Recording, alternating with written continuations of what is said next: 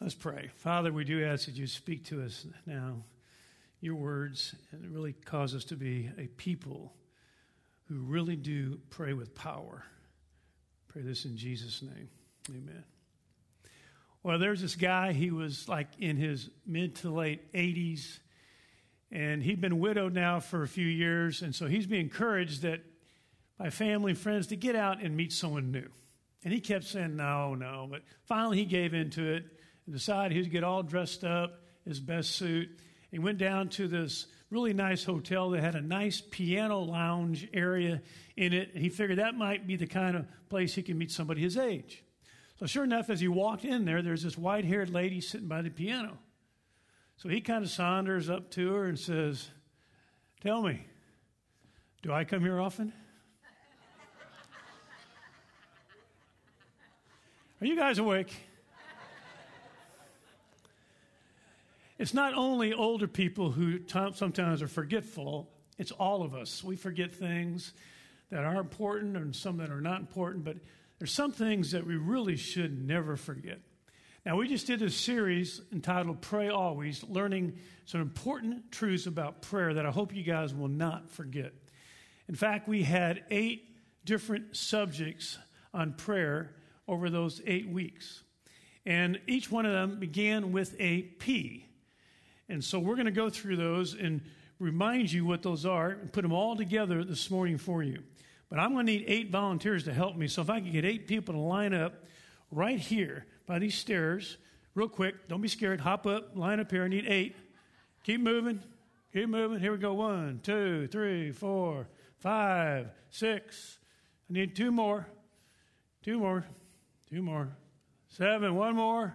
Eight. Okay. Now we can actually have a message. Okay. Now we got volunteers. Now, each of these, each of these subjects on prayer began with the letter P. And I want to see if you guys can remember what the first one was. What was the first one? Okay, the first one you did in the small groups was purpose, but we did one before that. Come up here, Kim San. And that really was entitled The Priority of Prayer. The priority of prayer. You just sit there and hold that right there. Go ahead and have a seat. Now, do you remember what we talked about in the priority of prayer?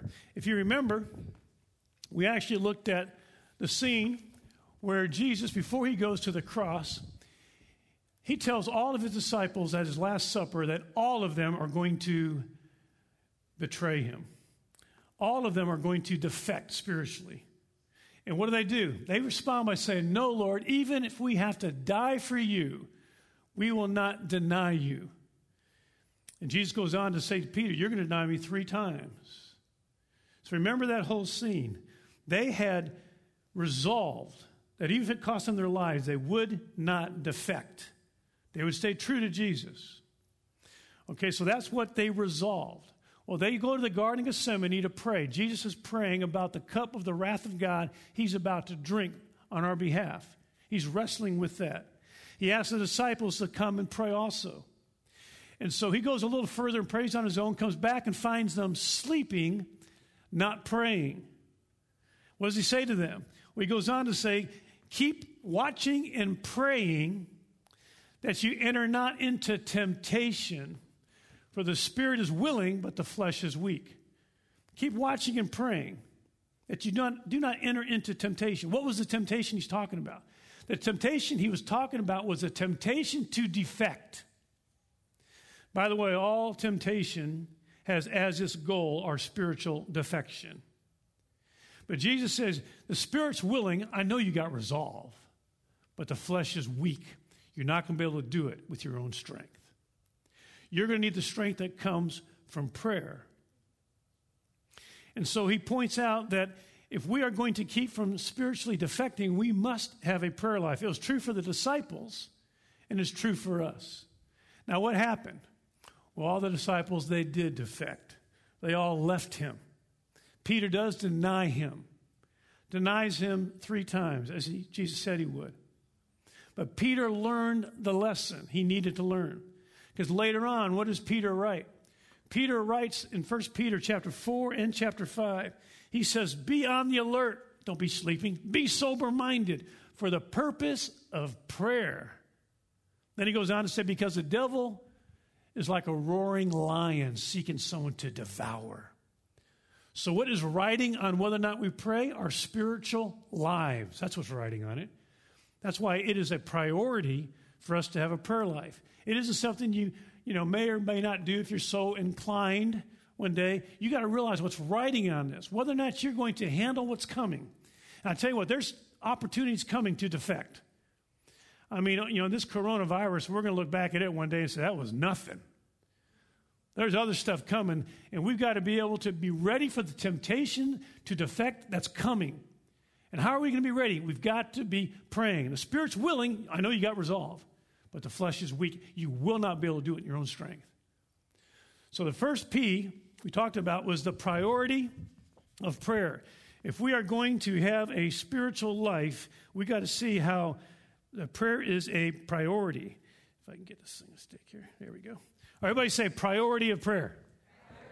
Okay, second P, some of you guys already indicated what that was. The second P stands for the purpose of prayer. Go ahead and have a seat right down there, and I'll just hand it to you. All right, the purpose of prayer. Now, if you remember what we did there, we talked about the fact that the Bible is very clear that we are raised up with Christ, Ephesians chapter 2, verse 6, raised up with Christ and seated with him in heavenly places. What is he seated on? Christ is seated on a throne. What do you do from a throne? You rule. So, how is it that we are seated with Christ and ruling with him right now?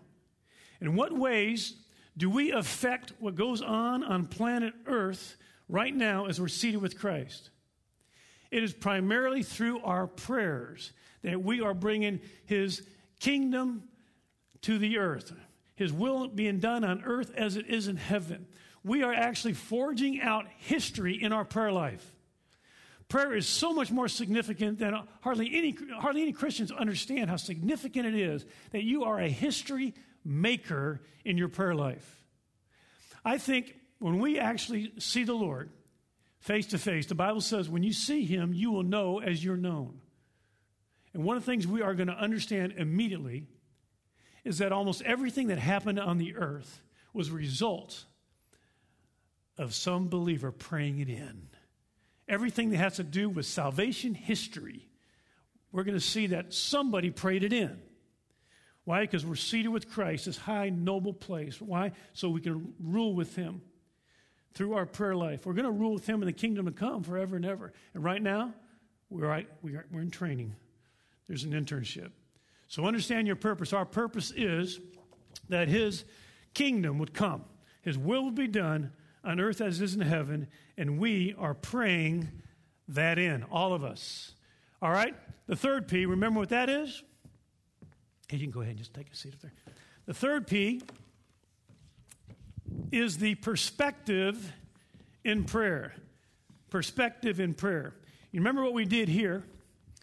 What we did here regarding perspective of prayer is that we looked at the four key passages in the Bible that, that allow us to see into the throne room scene of God. This is not an imagination. This is not, you know, a, a vision of what could be. Four prophets were allowed to see into heaven the, the veil was opened up and they got to see the throne room scene as it actually is. Isaiah chapter 6, Ezekiel chapter 1, Daniel chapter 7, Revelation chapter 4 and 5. These four prophets saw into heaven. What did they see? They saw him sitting on a throne, our God sitting on a throne high and lofty. Then they saw around his throne 24 other thrones, 24 elders. And then they saw the four living creatures singing constantly. They never stopped saying to him who was and is and is to come, be glory and honor and holy, holy, holy. We're seeing it constantly sung in heaven. And the, beyond the four living creatures, what do we see? We see then the sea of glass and then the seraphim, the six winged angels singing, Holy, holy, holy is the Lord God, Lord of hosts. Heaven and earth are full of his glory. And then beyond that, according to Daniel 7, there's millions of other angels. And we need to have the perspective that when we pray, we're not just praying to some imaginary friend, we're not just praying to the ceiling, we're praying into that throne room scene.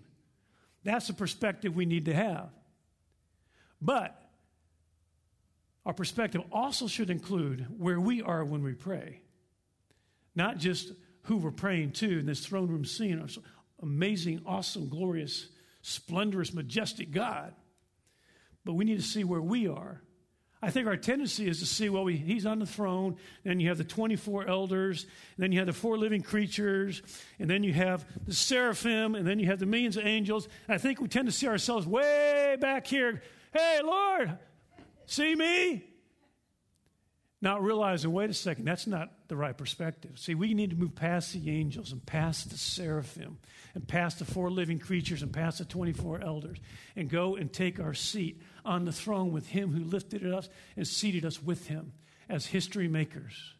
So, this is the perspective. Our perspective is we pray in this throne room scene. But our perspective is, is that we've been given this high place of power and authority to be history makers as we pray. So that's our perspective in prayer. Everybody say perspective in prayer. Okay. Remember the next one. The next P is somebody say it? Close. Pattern of prayer. All right, go ahead and have a seat there. Now, the pattern of prayer, remember, Jesus actually gave us what that pattern of prayer is. Now, we're familiar with what we know to be the Lord's Prayer, or some of you might have grown up in a church that called it the Our Father. But Jesus has not given us a prayer, He's given us a pattern of prayer. The disciples didn't say, Teach us a prayer, they said, Teach us how to pray. So He gives us a pattern of how to pray. And if you remember, Don had a great idea of these magnets in which remind us of this of the Lord's Prayer in its pattern. It starts off with this arrow that goes upward, just reminding us that we start with, Hallowed be your name. We worship and we honor God. And then the next two arrows go outward, and then we pray, Your kingdom come, your will be done on earth as it is in heaven. We're praying for your kingdom rule to be brought to bear everywhere on the earth in all kinds of specific ways. We pray outward. And then the arrows go inward. And then we pray for ourselves. We pray in and we pray, Lord, give us this day our daily bread. Forgive us our trespasses as we forgive those who trespass against us.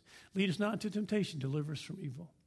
And then it ends up with another arrow going upward, just like we started. Again, we begin with praising Him and we end with, For yours is the kingdom, and yours is the power, and yours is the glory. That is the pattern of prayer. So you never have to wonder, What do I pray about? Lord Jesus gave you a pattern how to pray. And you can follow that pattern and get into all kinds of different specifics on how to pray. But Jesus says something really important in that pattern. He says, Pray this way Forgive us our trespasses as we forgive those who trespass against us. That little word as, someone once said, may be the most terrifying word in the Bible.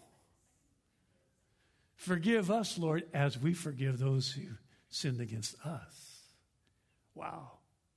Then Jesus goes on to comment right after this pattern of prayer. He says, If you forgive men their transgressions, then your Father in heaven will forgive you of your trespasses.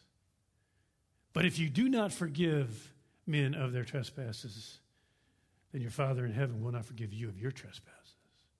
Wow. You want to know what the number one prayer killer is? It's unforgiveness. In fact, if you want to know what the number one killer of a spiritual life is, it's unforgiveness. So we are to forgive those who have sinned against us, no matter how much you've been betrayed or hurt or offended. Forgive them. Now, what does that mean? Forgiving someone means that you give up your right to hurt them back. You even give, give up your right to want to see them hurt back. And then you wish them well before God. You say, How can I do that? Gary, if you knew what they did to me, you know I can't do that. And I say, Do it like Jesus says to do it. Jesus says, Pray for those who persecute you, and you feel persecuted by them. Pray for them. What do you pray? Lord, kill them? No. what do you pray? Jesus says, Bless those who curse you. So you pray blessing. You pray blessing. You say, But I, I can't do that. I don't, I don't feel that. I'm, I'm saying, I don't care how you feel, do it. Just do it and do it and do it and do it do it. And one day, what's going to happen is the heaviness of your heart's going to get lighter and lighter and lighter till one day you're going to pray blessing for them and you're going to feel it from your heart and you're going to actually do what Jesus says to do forgive them from your heart. And so we got to be those who have forgiven people who've hurt us if we're going to have a prayer life and a spiritual life. So the pattern of prayer the Lord gives us. And did I not get one of these here? Oh, here we go. Pattern of prayer. They color coded so I wouldn't be confused up here. Okay, everybody say pattern of prayer. Okay, the next one. Who remembers the next one? There you go. Power of prayer. Okay, go ahead. Take a seat up there. Wood there, Jennifer. All right, the power of prayer. Now, if you remember, we talked about how to have what the Bible says we need to do to have a powerful prayer life. Bible tells us how to pray in such a way you get your prayers answered. All right? How do you do that? First of all, number one, you pray the word, you pray the scriptures, you pray the promises of God. Your prayers should sound like, Lord, you said this, and Lord, you said that. And I believe what you said. That's why I'm asking for this. Start with the promises of God. Then you pray, number two, with faith. You believe his promises, you have expectation. Number three, you pray fervently. I mean, you involve your whole self in this prayer. Number four, prayer of agreement. Involve other people with you to pray in agreement. And number five, pray persistently. Do not stop that prayer till you get an answer. That's how you have a powerful prayer life. That's what we see in the book of Acts. We see them gather in Acts chapter 1, verse 14. They gather in the upper room. What are they doing? They are in prayer in agreement. They are praying persistently. They are standing on the Word of God. They are praying with faith. What happens? After they start praying, 10 day prayer meeting, next thing happens is power is released. What happens with the power? Ministry happens. 3,000 people get saved. A lame man gets healed. What happens next? Opposition, the first persecution of the church. What does the church do? Say, oh, woe is us, and quit? They go back to the prayer room, Acts chapter 4, verse 29 through 31. They go back and pray. How do they pray? They stand on the word. They, they pray believing. They pray fervently. They pray in agreement. They pray persistently. What happens? More power. What happens with the power? More ministry. What should they expect to happen next? Acts chapter 5, more opposition. That is the normative cycle of a powerful church. A normative cycle is prayer, power, ministry, opposition. What do you do when the opposition hits? Go back to the prayer meeting. And how do you pray? Pray the word. Pray by faith. Pray fervently. Pray with others in agreement and pray persistently. Okay, that's how to have a powerful prayer life. Everyone say the power of prayer. Okay, what's the next one? Okay, the next one is persistence. Go ahead and come on up here, Chris. Now, you say, but Gary, you just talked about persistence as one of the five elements of a powerful prayer. And I'd say, absolutely, I did, but persistence deserves its own P. And let me tell you why. The reason persistence deserves its own P is because it is so important that it needs to be talked about separately because when Jesus teaches parables on prayer, he teaches two parables on prayer Luke chapter 11, Luke chapter 18 both parables. You think of all the things you could teach about prayer, he'd talk about two important parts of prayer, two important elements of prayer. But no, he doesn't. Two parables on prayer, and he teaches the same point.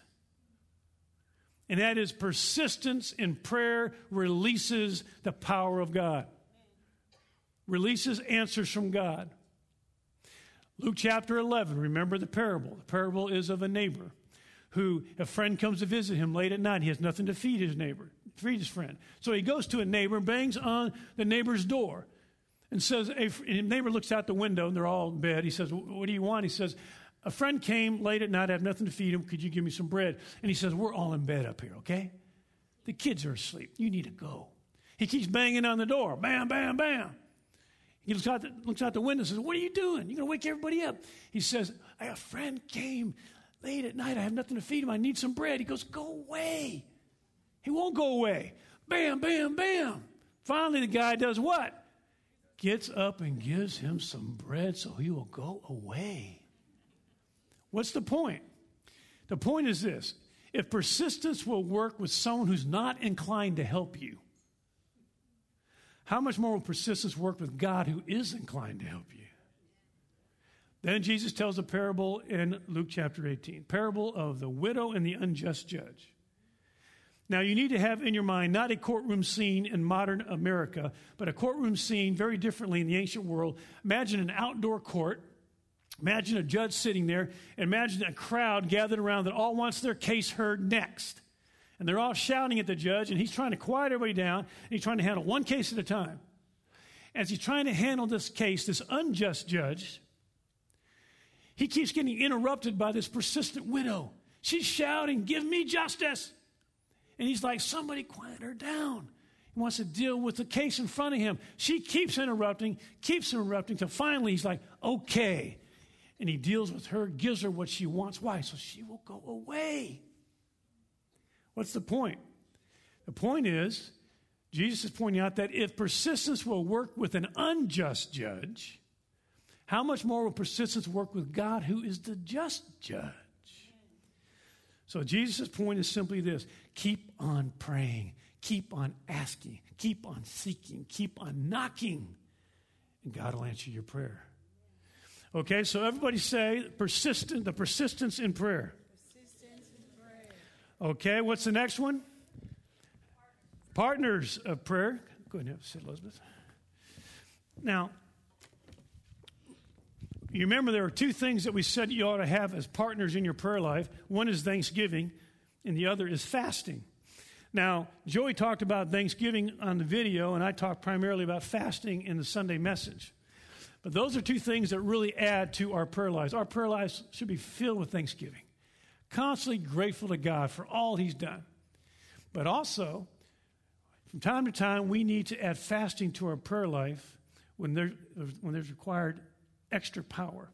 Remember the story. Jesus had been up on the mountain of transfiguration with Peter, James, and John. The other disciples did not go up the mountain with them, they're down below.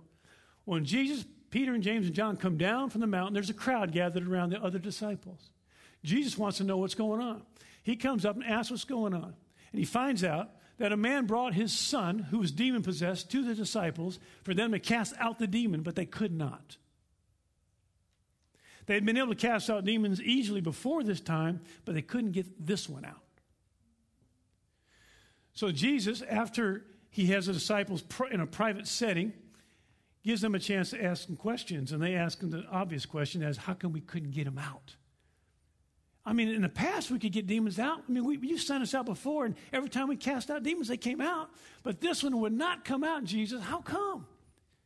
And Jesus answers this way this kind comes out only by prayer and fasting. This kind is different than the other kind. This kind comes out only by prayer and fasting. This was something disciples needed to learn and something we need to learn. There are the other kind. There are kinds that come out easy. You know, the church, you know, a lot of times the church is thinking about how can we deal with a challenging situation? How about better communication, another seminar, uh, bigger buildings, uh, you know, another Bible study? Uh, but in all that, all that's fine, and all that worked well for the other kind.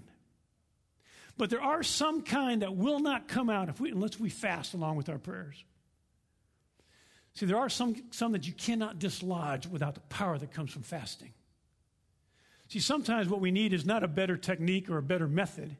What we need is a power that can go beneath the surface and break the powers of darkness and set the person free. And so we've got to realize if we want to have power in our prayer life, we've got to understand there's some challenges coming that we're not going to be able to handle that kind unless we develop a life that includes fasting with our prayers. So everybody say the partners of prayer. Okay, now we get to the very last one. Last one, Max, you're going to take that yourself. You big, strong guy, all right? Have a seat. Now, the problem of prayer is what? The problem of prayer is when God doesn't seem interested in answering it. The problem of prayer is when we prayed and prayed and there's no answer. At least it seems like there's none yet. So, how do we, what are we to do when that happens? How are we to handle those situations? Well, remember, Jesus, when he prays before he goes to the cross, he is praying that God the Father would keep him from dying. That was his prayer. He prays a prayer of deliverance from death. Now, did God the Father answer that prayer? Well, actually, God the Father answers the prayer in a, at a different time and in a different way than which it was prayed. See, he answered it at a different time. He does answer Jesus' prayer, but he answers it not on Good Friday, he answers it on Easter Sunday. And he answers not only in a different time, he answers in a different way. He didn't answer by delivering Jesus from dying, he answered it by delivering Jesus after he died, delivers him from death. He answered his prayer in a different time, but it was a better time in a different way. It was a better way. He answered a different time, but it's a better time is after redemption was done. He answered also in a better way. He doesn't deliver Jesus from dying, he delivers Jesus from, you know, didn't deliver him to his mortality, he delivers him into immortality, never to die again. So, if it's true of the Son of God that sometimes God the Father will answer his prayers in a different time, in a different way, but it's always, when he does that, always a better time and a better way, That is also true for us that sometimes God is answering our prayer in a different time, but it's a better time a different way, but it's a better way. The question is will we not fall into despair and keep believing Him even though we hadn't seen the answer yet? That's what's key. That we keep on believing, God, I know I'm praying according to your word. I'm praying believing your promises. standing on your word. I'm praying with fervency. I'm praying in agreement with other believers. I'm praying persistently. I'm knocking, knocking on the door. But you haven't answered yet, God. So I conclude this. I don't conclude the answer is no. I conclude that you got a better answer. So you got to, you're going to do it at a different time, better time, a different way, but a better way. And do not fall in despair and stop believing that. So that is the problem with prayer. Sometimes we wrongly conclude that because he didn't answer the way that we expected, that we do not get an answer at all. When in fact, in due time, we'll see that we're probably getting a better answer than we even imagined. So, those are the eight P's that we've gone through. We spent eight weeks on. And our goal was not that we have some type of intellectual exercise that we learn information that we do nothing with. Our goal is that we become men and women who know how to pray more effectively and pray more effectively. So we're praying more often and we're praying with more effectiveness. And that's where we're trying to go. Because I tell you this the level of Holy Spirit power in a church is proportional to the level of prayer in a church. I tell you what, if you got a church talking about Holy Spirit power whole, uh, all the time and there's not, not a lot of prayer in that church, I guarantee you that's hype. If we want to see real, more real Holy Spirit power in every way, we got to raise a level of prayer. I'm not talking about a handful of intercessors in the corner that we're expecting them to carry the prayer ministry. No, it's all of us owning it. We all must own it. I'm telling you, times in the past when we've owned it, and there, at one time, we had 500 adults, one hour a week in our GHOP. Now we're far below that right now. But at one time we had that. I'm telling you, there was a different, different atmosphere when that was happening. We had people, I had people walking in, come up, tap me on the shoulder during worship service and say, when, when can I give my life to Christ? I never saw the person before. Is this the time in the service when I give my life to Christ? There's a different atmosphere. I got people coming to me, with tears rolling down their face. What's happening to me, Pastor? I don't know. I said, That's the Lord you found what you've been looking for. Not us, him. You found him. You know, we see, we see different things happen on the mission field with great power. We see waves of people being healed. Why? Because the level of prayer is up. So a lot of times we think, you know, I don't want to be inconvenienced to go to the GHOP, Grace House of Prayer room, the, you know, the uh, north west corner of the Life Center building. I don't want to be inconvenienced. I live way over here. I go to work way over there. It's a real inconvenience for me to drive over here. I'll just pray somewhere else. I'd say pray somewhere else all week long, but one hour a week, I'm asking you to come up here. I'm asking you to come up where all the prayer information is, all the prayer requests are, all the prayer guides are, where there's prayer leaders, where you can be in agreement with somebody. Come up here one hour a week. I'm asking everybody who considers Grace Community Church your church home to help us by taking on one hour, being willing to be inconvenienced. I know it's inconvenient, I know it is. But we want to raise this level of prayer. So here's what I'm asking you to do. If you hadn't already done it, there's this pray always uh, insert that you got when you came in. I'm asking you to, even now, even right now, if you haven't done it, to fill it out. On the way out, there's going to be people holding baskets for you to drop it in. We've got to raise the level of prayer, guys. I tell you what, there's a verse, you know, in the Old Testament, the book of Jeremiah, says that, you know, if you stumbled when you're running with men, how are you going to run with horses? I mean, the horse race is coming, guys. Now is the time for us to get our spiritual lives intact and our prayer life up. So I'm asking everyone to do this. If you're online, all you got to do is go to gracearlington.com slash prayer. There's a button to push. You can fill everything out. But we need you.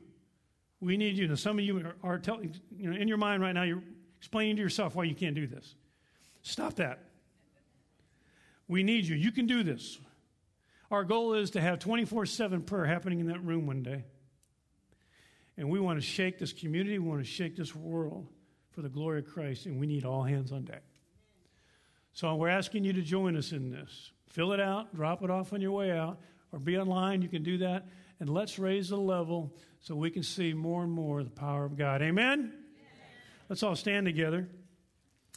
As we close, if you're new here, I'd love to meet you personally over here in this welcome corner, right there where that light is on. And uh, we want to just pray, as, and dismiss in a moment, but let me remind you as as we're dismissing that those of you that need prayer, we'll have some elder couples up here front to pray for you. I do ask you to continue to be mindful of social distancing. We thank God that for, we've been meeting for seven months, and we, have, we don't know of any COVID cases that come from our church meetings. So we praise God for that. But again, we're, you know, we thank God, but we want to continue to be prudent as we do this. Let's pray. Father, we thank you for your favor on us. We thank you for your grace. We thank you for this high privilege calling you give us to be part of changing history in our prayer life. And we pray, Lord, every one of us would grow in this.